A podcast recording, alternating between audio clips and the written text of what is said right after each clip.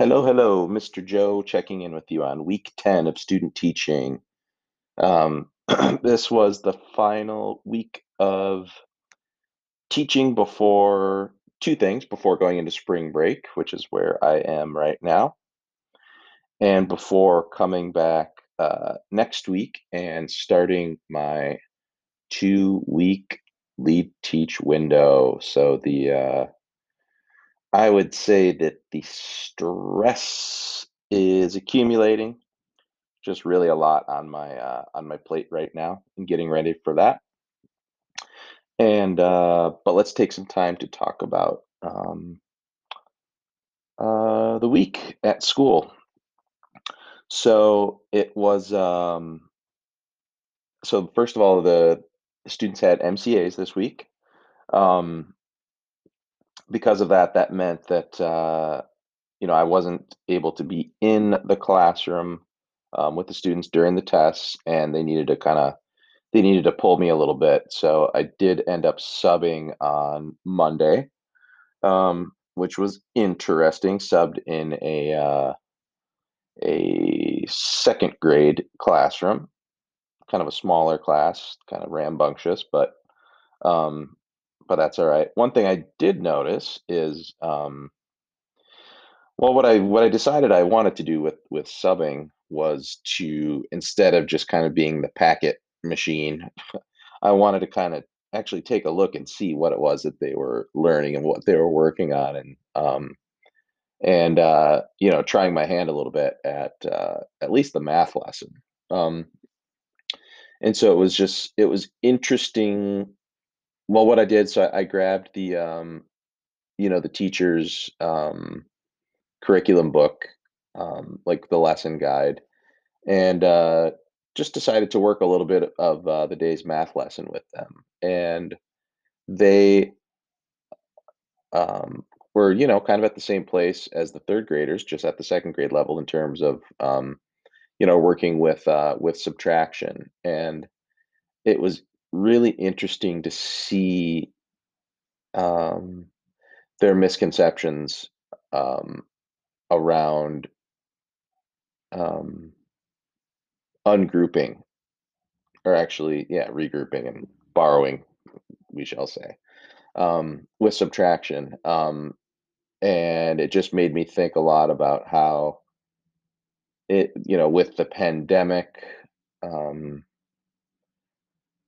just kind of what it means for, the experience and the ability levels that, that are just really at a wider level now, because of the pandemic.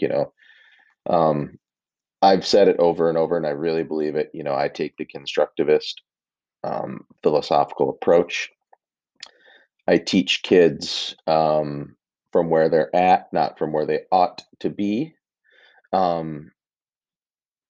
And so, that means for me is kind of widening my, the net of my own instructional abilities, how to help students, to meet them where they're at when it's at a lower level,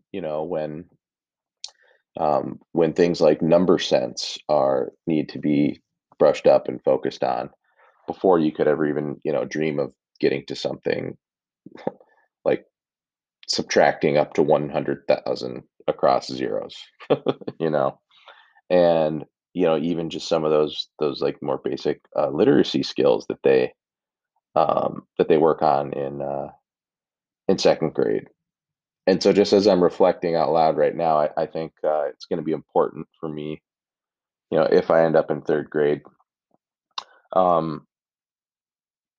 to just really look at the learning progression, and have a better understanding of, what it is that they learn in second grade, and how some of those skills are taught, so that I am able to best support my students. And again, that just assumes that I would be in a third grade classroom, which I'm hoping is the case.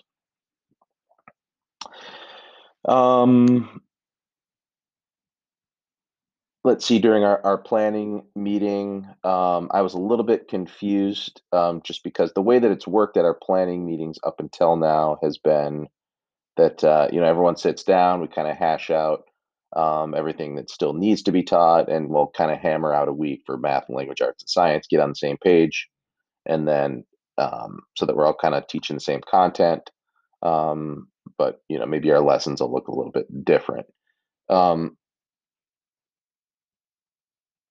I was just, I was not ready to kind of step up to the plate during the planning meeting. I just wasn't ready to, with my language arts lessons, because I'll be, as the lead teacher,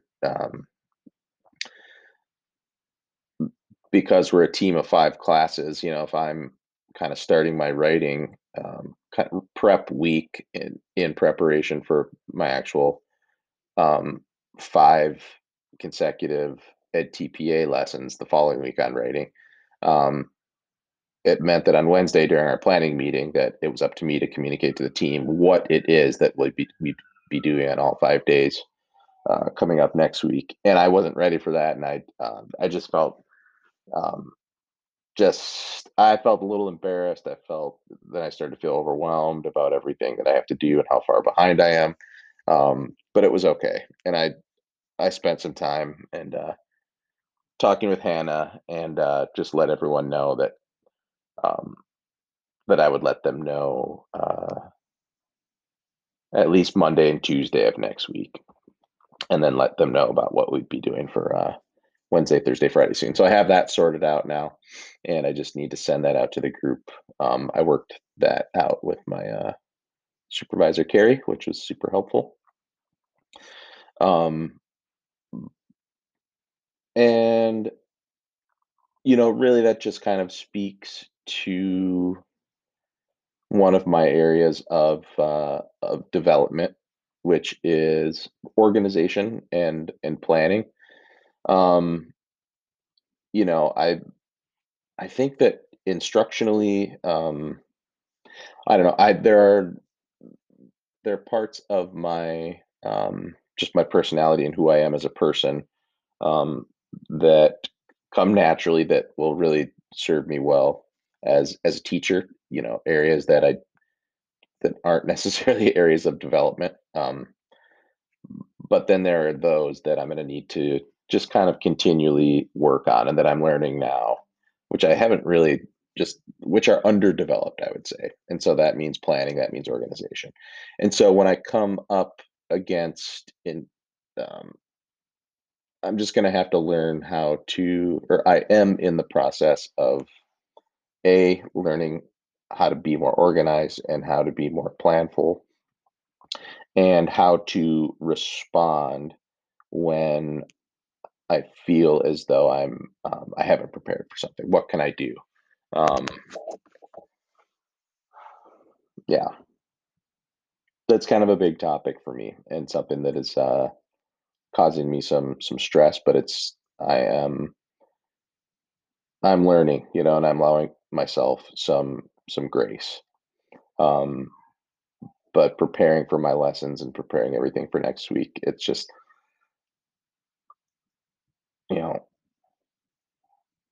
There's some fear behind it in terms of really planning, really being prepared, and having systems and developing systems to keep organized and stay on top of things.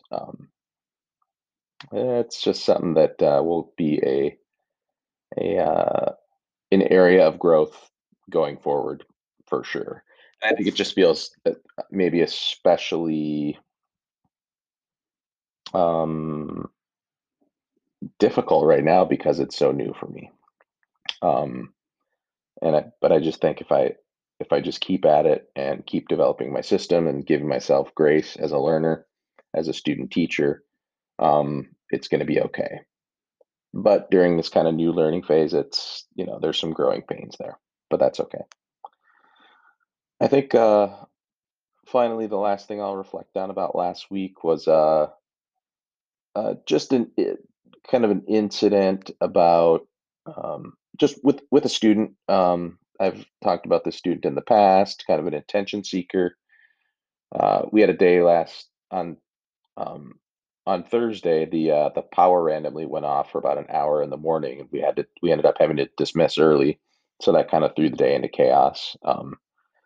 And so coming in from recess, it just started to get a little chaotic, and I noticed one of my students was crying, like almost like really, really upset crying.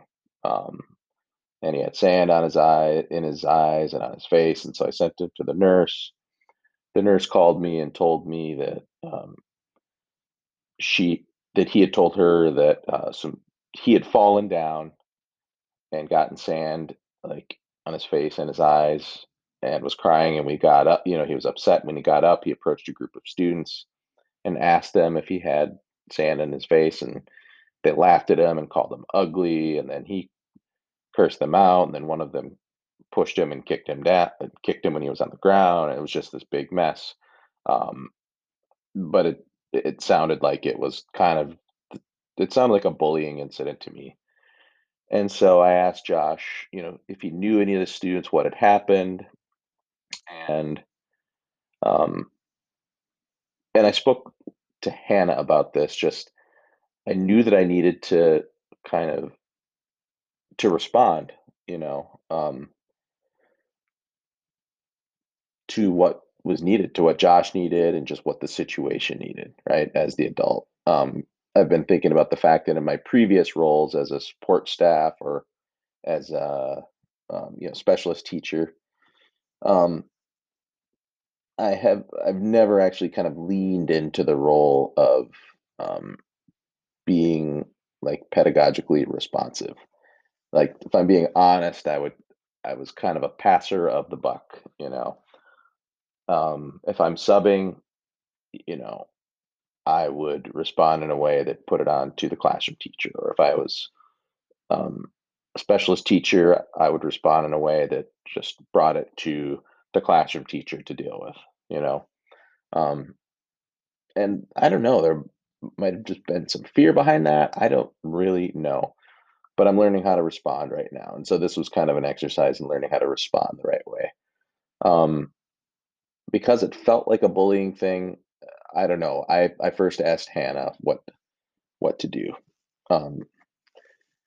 And she said, talk to him, but she said, I would make sure that you address his involvement or his portion of it, just because we're going to be going home here in a minute due to this early day. And if the story goes home, where it's just his side, then, that's where it can get tricky, or where it's, his side isn't addressed and it's just what happened to him. That's where it can get tricky. So I did that, and he gave me some names of some other students. I went and spoke with them. They gave me some other names, students in different classes. So it just got kind of complicated and messy, but I felt like I had a picture of the students who were leading it. And I asked the student in my class if that was true, if he recognized those names. He said yes. And so I didn't have a chance to go speak with those students because we were dismissing and the school was in chaos. We were eating lunch early in classrooms and driving home. So the next day I sent out an email to the teachers. And Hannah responded, and she forwarded it she just included administration on it so that they could be kept in the loop. And so I'm really glad that I did that I just kind of, I responded in a way that was communicative, and, I leaned into it. I think my only little there's just something that I want to be more careful of next time, is that I presented my information with almost like a little bit of like analysis in it, rather than just reporting the facts, because from the information that I had gathered, which was incomplete, it was that, that Josh had been bullied altogether.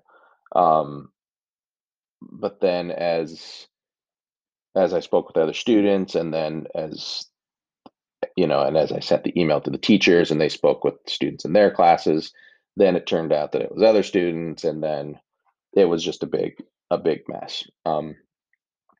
And so in the communication that I sent out, I think, you know, next time I'll just make sure that it's just a restating of what I know. Here's what I know without putting, because I think I said, like, there was a bullying incident in which Josh was targeted. And I feel like, I mean, that's what it felt like to me, but having not seen it, not witnessed it, it's hard to say that that's what it was. So long story short, our lead coach, she spoke with all the students and all the stories were different. And just the bottom line was that we just need to keep a closer eye on it at recess so that if these things happen, we can actually observe it and then kind of work through it. And that essentially with all the students, the follow-up is to just have conversations about how we need to treat each other at recess and you know, what do we do if we see someone being treated unkind or unfairly, and just, you know, how do we make better choices that are better for all of us at recess. So that is the story of week number 10 of student teaching. Looking forward to checking in next week. It'll be at the end of my first week of lead teaching, so there will be much to discuss at that point in time. Thanks for listening.